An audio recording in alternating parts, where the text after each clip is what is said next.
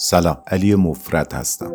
داستان دوازدهم در خرداد 99 آماده شده و در اون قرار گزیده خانی داستان شاگرد قصاب رو بشنویم. نوشته پاتریک مکیب ترجمه پیمان خاکسار که در نشر چشم چاپ شده.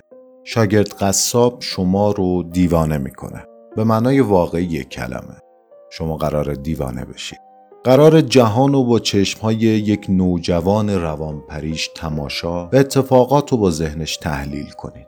قرار محو شدن مرز بین خیال و واقعیت رو بفهمید.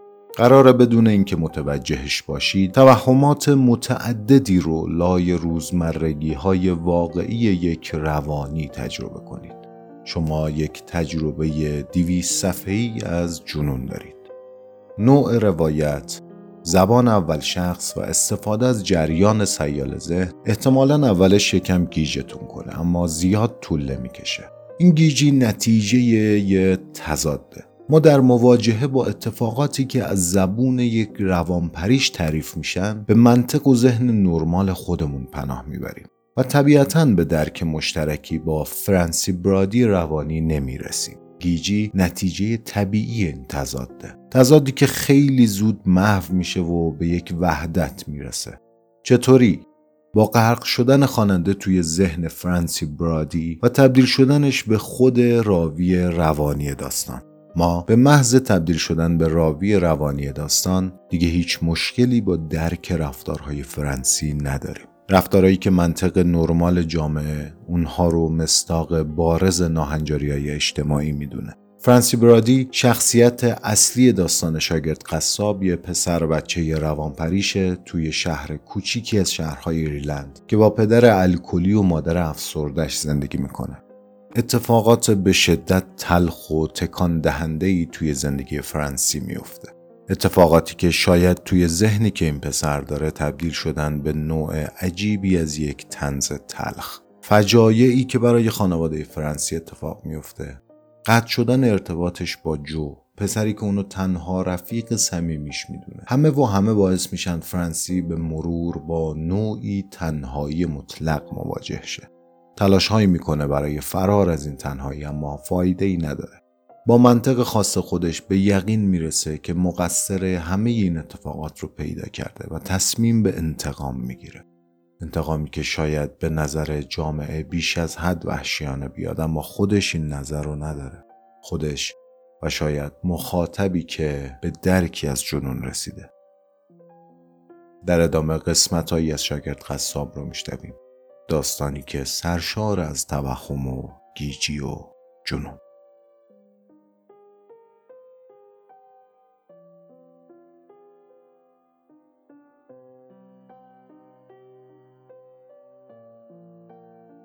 وقتی رسیدم هیچ صدایی نبود جز وزوز مگس ها و هیچ کس جز بابا که کنار رادیو روی صندلی نشسته بود. باهاش راجع به فیلیپ و اینکه آدم باید رو راست باشد و بقیه را سر کار نگذارد حرف زدم. چای درست کردم و پرسیدم می‌خواهد یا نه. گفتم حتی اگه فیلیپ بخواد با من و جو بیاد دم رودخونه باید اینو بدونه که آخر سر فقط من و جو میمونیم. فکر کردم شاید بابا تازه از بار برگشته. بهش گفتم اون مهمونی رو که قدیما گرفتیم یادته؟ ولی وقتی دیدم تمام خانه پر از بطریست و ترومپت هم افتاده گوشه دیوار حد زدم حوصله ندارد جوابم را بدهد. شانهش رو تکان دادم و وقتی دستمال از جیبش افتاد دیدم که تمامش خون خشکیده است. گفتم وای بابا من نمی‌دونستم. و به پیشانیش دست زدم و دیدم مثل یخ سرد است. گفتم نگران نباش بابا من ازت مراقبت می‌کنم خوب میشی. شاید قبلا تو رو از خودم ناامید کردم ولی الان دیگه نه. نه این دفعه نه. ما برادی ها بهشون نشون میدیم. بهشون نشون میدیم که هوای همو داریم. وقتی این را گفتم دیدم لبخند زد. صندلیاش را کشیدم کنار شومینه و گفتم صبر کن بابا. یک آتش خوب و بزرگ درست کردم و هر چیزی توی حیات پیدا کردم ریختم توش. جایی که یادم میآمد این اولین آتشی بود که بعد سالها توی خانه روشن می‌شد. خیلی خوب بود. نورش چشمک می‌زد و باعث می‌شد سایه همه چیز تا سقف سر بکشد. گشتم و نام پیدا کردم و زدمش سر چنگال و برشتش کردم و با هم چای خوردیم. فقط نشستیم. این تنها کاری بود که دوست داشتیم بکنیم. بابا نگاهم کرد و وقتی چشمهایش رو دیدم با آن همه غم و درد خواستم بگویم. دوستت دارم بابا. چشما به من گفتن تو من رو تنها نمی‌ذاری پسر. گفتم نه بابا من هرگز ترکت نمی‌کنم. این دفعه همه چیز درست میشه. درست نمیگم پسرم. گفتم درست میگی. ما یه خانواده خوشبخت میشیم پسرم. می‌دانستم آخر سر خواهیم شد. گفتم مطمئنم. دیگر همه چیز به عهده من بود. من و نه هیچ کسی دیگر. بعد به من گفت ترومپت ترومپت رو پیدا کن. برش داشتم و انقدر برقش انداختم که عین روز اول شد. بعد شبیه خودش مثل یک نوزاد گذاشتمش توی جعبه. گفت نگذار کسی به ترومپت من دست بزنه فرانسی. بهش گفتم بی خود نگران نباشد. روزهای نگرانیش دیگر تمام شده. گفتم روزهای نگرانی دیگه تموم شده بابا. پشت دستش رو لمس کردم. گفت ممنونم فرانسی. و به قدری از اینکه می‌توانیم چنین چیزهایی به هم بگوییم خوشحال شدم که گریم گرفت. وقتی نشستم و سرم را روی شانهاش گذاشتم اشک از چشمم سرازیر شد. وقتی داشتم زغالدانی رو تمیز می‌کردم چی پیدا کردم؟ تلویزیون قدیمی. گذاشتمش روی میز سر جای قبلیش. کارم که تمام شد یک لک به انبار نبود. گفتم حالا باید چیکار کنم؟ برای بابا چای درست کردم و طبقه بالا رو مرتب کردم. همیشه حواسم بود که یک وقت یادم نرود جمعه شب شب موسیقی است. این محبوب ترین برنامه زندگی پدرم بود. همیشه از تاور برمیگشت تا برنامه را گوش کند و کسی جرأت نداشت موقع پخش برنامه حرف بزند. آقایون و خانم ها مجری شما آقای ایان پریسلی میچل. هرچقدر محلول ضد عفونی کننده می‌زدم باز یک کم بوی بد میآمد و مگس ها دنبال ساردین میگشتند برای همین دوباره رفتم بیرون و کاغذ مگس خریدم. می‌گفتن از اسپری بهتر است و یک خوبی هم داشت که آدم می‌دید چند تا گرفته. هر چند وقت می‌رفتم سراغش و مگس ها رو میشمردم. خیلی طول نکشید. در چند دقیقه یازده تا گرفتم. دوباره رفتم تا یکی دیگه بخرم. میترسیدم این یکی زود پر شود. آخر هفته لدی به من گفت تو خیلی بچه کاری هستی. بی خود پشت سرت حرف می‌زنن. بیا این اسکناس ده شیلینگی رو بگیر. من یهو مثل فشنگ رفتم به تاور و چند بطر خریدم و بعدش هم می‌خواستم بروم مغازه و نیم کیلو کالباس بگیرم. تنها چیزی که بابا ازم می‌خواست بود که گاهی یک سکه 25 سنتی بهش بدم و وقتی می‌دادم چشمش برق می‌زد. حاضر بودم همه را بهش بدهم. چرا نباید می‌دادم کلی پول داشتم. می توانستم تمام لوله کالباس را بخرم. می توانستم به دختر فروشنده بگویم اون کالباس رو می‌بینی؟ همشو بده. به دختر فروشنده گفتم کالباس می‌خوام. بهم گفت فکر کنم چند تا ساندویچ گنده می‌خوای درست کنی. گفتم نه اصلا نمی‌خوام ساندویچ درست کنم. ساندویچ دختر قرمز شد و گفت همینطوری یه چیزی گفتم برای چی سرم داد می‌زنی؟ عصبانی شدم و موقع بیرون رفتن از مغازه کالباس را پرت کردم زمین. به چی نگاه می‌کردن؟ خانم کانلی خودش را زده بود با آن را آخرین لحظه دیدم که برگشت و الکی یک نان را فشار داد و گفت تازه است. می‌خواستم بگویم چی رو نگاه می‌کنی خانم کانلی اگه چیزی هست چرا نمیگی؟ ولی درست به موقع به خودم گفتم نگو طوری نیست شاید تو رو نگاه نمی‌کرد. می‌دانستم که به دختر فروشنده هم نباید چیزی می‌گفتم ولی دیگر نمی‌شد برگردم و بگویم منظوری نداشتم و بی خود به ساندویچ گیر دادم. می‌خواهم ساندویچ درست کنم. ولی فکر کنم همه چیز یادشان رفته بود. چون دفعه بعد که دیدمشان انگار نه انگار چنین اتفاقی افتاده بود. اصلا به روی خودشان نیاوردند. رفتم کافه تا ببینم کسی هست یا نه ولی درش قفل بود و چراغهایش خاموش. خواستم وسط میدان بیستم و داد بزنم. میشنوین چی میگم؟ ولی نمی‌دونستم چه چیزی بود که دوست داشتم بقیه بشنوند. بعد رفتم پشت داروخانه و رفتم تو. یک دختری توی عکس بود. یک چیزی مربوط به کرم برونزه کردن پوست. داشت حوله به دست روی شنهای سفید راه می‌رفت. به هم لبخند زد و گفت فرانسی. بعد با لبهایش ماچی بی صدا فرستاد. گرمای خورشید را از نقلهایی که پشت سرش در باد تکان میخوردند حس کردم. خوابم گرفت. دختره گفت چه حیف که نمی‌تونی بمونی. گفتم آره بزرگترین آرزوم تو دنیا اینه که با تو بمونم. گفت می‌دونم. فقط به خاطر اما علا که داره میاد خونه بمون. اگر نگفته بود بعید بود یاد خودم بیفتن گفت بهتر عجله کنی فرانسی برو همین الان برو تند. تو که نمی‌خوای ناامیدش کنی می‌خوای؟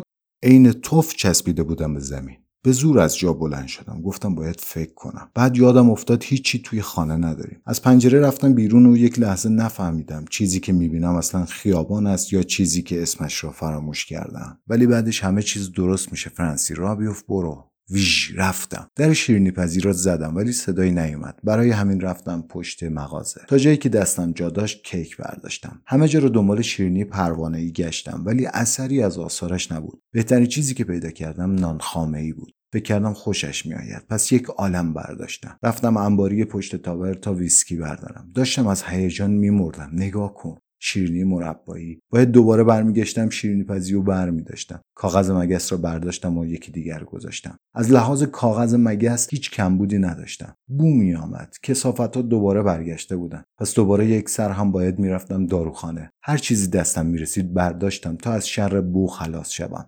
عطر و خوشبو کننده و پودر تالک. نمی شود آدم مهمان داشته باشد و خانه همچین بویی بدهد. عطر و پودر حسابی بورا بردن. تمام کیک ها را مثل قصری که داشت میریخت روی هم چیدم. خانه کیکی. دست بابا را فشار دادم.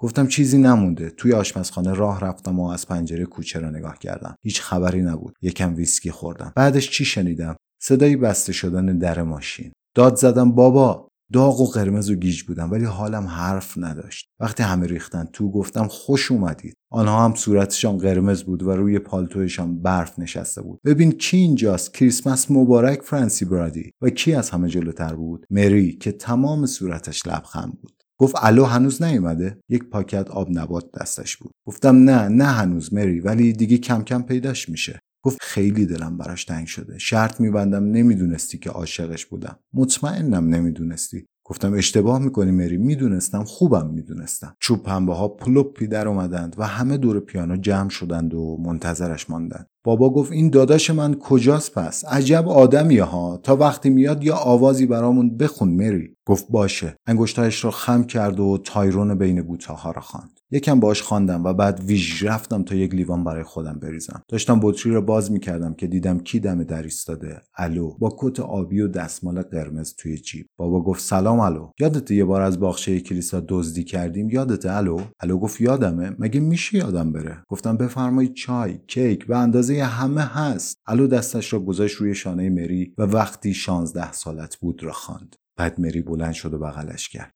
گفت دوستت دارم الو. می‌خوام که با من ازدواج کنی. همه هورا کشیدند و دست زدند. از آشپزخانه داد زدم. کسی دیگه کیک نمی‌خواد؟ بابا گفت دمت گرم الو. الو ایستاده بود و به چشمهای مری نگاه می‌کرد. بیرون را نگاه کردم. برف میآمد. فکر کردم صدای بازی بچه ها به گوشم خورد ولی امکان نداشت. دیر وقت بود. الو گفت با یه آهنگ دیگه چطورین؟ و گلویش را صاف کرد. خواستم بگویم بازم کیک می‌خواین؟ که دیدم قبلا یک بار گفتم. نمی‌دونستم آب توی چاله یخ زده یا نه. معلوم است که یخ زده. مری روی پای الو نشسته بود و وقتی آواز می‌خواند صورتش را نوازش می‌کرد. صدای هم همه آشپزخانه را پر کرده بود. توی خانه میگشتم و با همه گپ می‌زدم و میپرسیدم کیک می‌خواهند. می‌گفتم عالی نیست که الو برگشته. گفتم ده نفر زیر دست داره. دست زدم و دست زدم و هورا کشیدم. اول گروهبان را نشناختم. بیرون را نگاه کردم و دیدم با یک بارانی بلند توی حیات ایستاده. از بیرون زل زده بود به من. صورتش یک جورایی کج و کوله بود. انگار از زیر آب میدیدمش. فقط فهمیدم خودش است. چیز دیگری دستگیرم نشد. الو به مری گفت یک دقیقه صبر کن. بعد بلند شد و آمد پیش من. دستش را دراز کرد و گفت طوری نیست فرانسی. گفتم الو میشه کمکم کنی؟ ولی نمی‌توانست کمکم کند چون الو نبود دکتر روشه بود. گفتم او الو نفهمیدم بقیه کی رفتن چرا بی خدافزی رفتن؟ دوربرم رو نگاه کردم بابا هم رفته بود. روی کیک های روی پیانو مگس نشسته بود. یک دست سرد بهم خورد مورمورم شد. مثل پیشانی بابا سرد بود. یک عالم صدا آنجا بود مثل دود همه جا بخش بودند. گفتم الو. گروبان داشت یک چیزی به یک پلیس دیگر می‌گفت. گفت کرم. تمام تنش کرم گذاشته. آن یکی پلیس گفت یا حضرت مسیح. دکتر روشه گفت دیگه تمام شد فرانسی گفتم نمی‌خواستم کسی رو اذیت کنم. گفت می‌دونم. و آستینم را زد بالا. یک نیشه کوچولوی سوزن و بعد توی بستری از گلهای برفی دراز کشیدم. Butcher boy I loved right well. He courted me my life away, but now with me he will not stay. I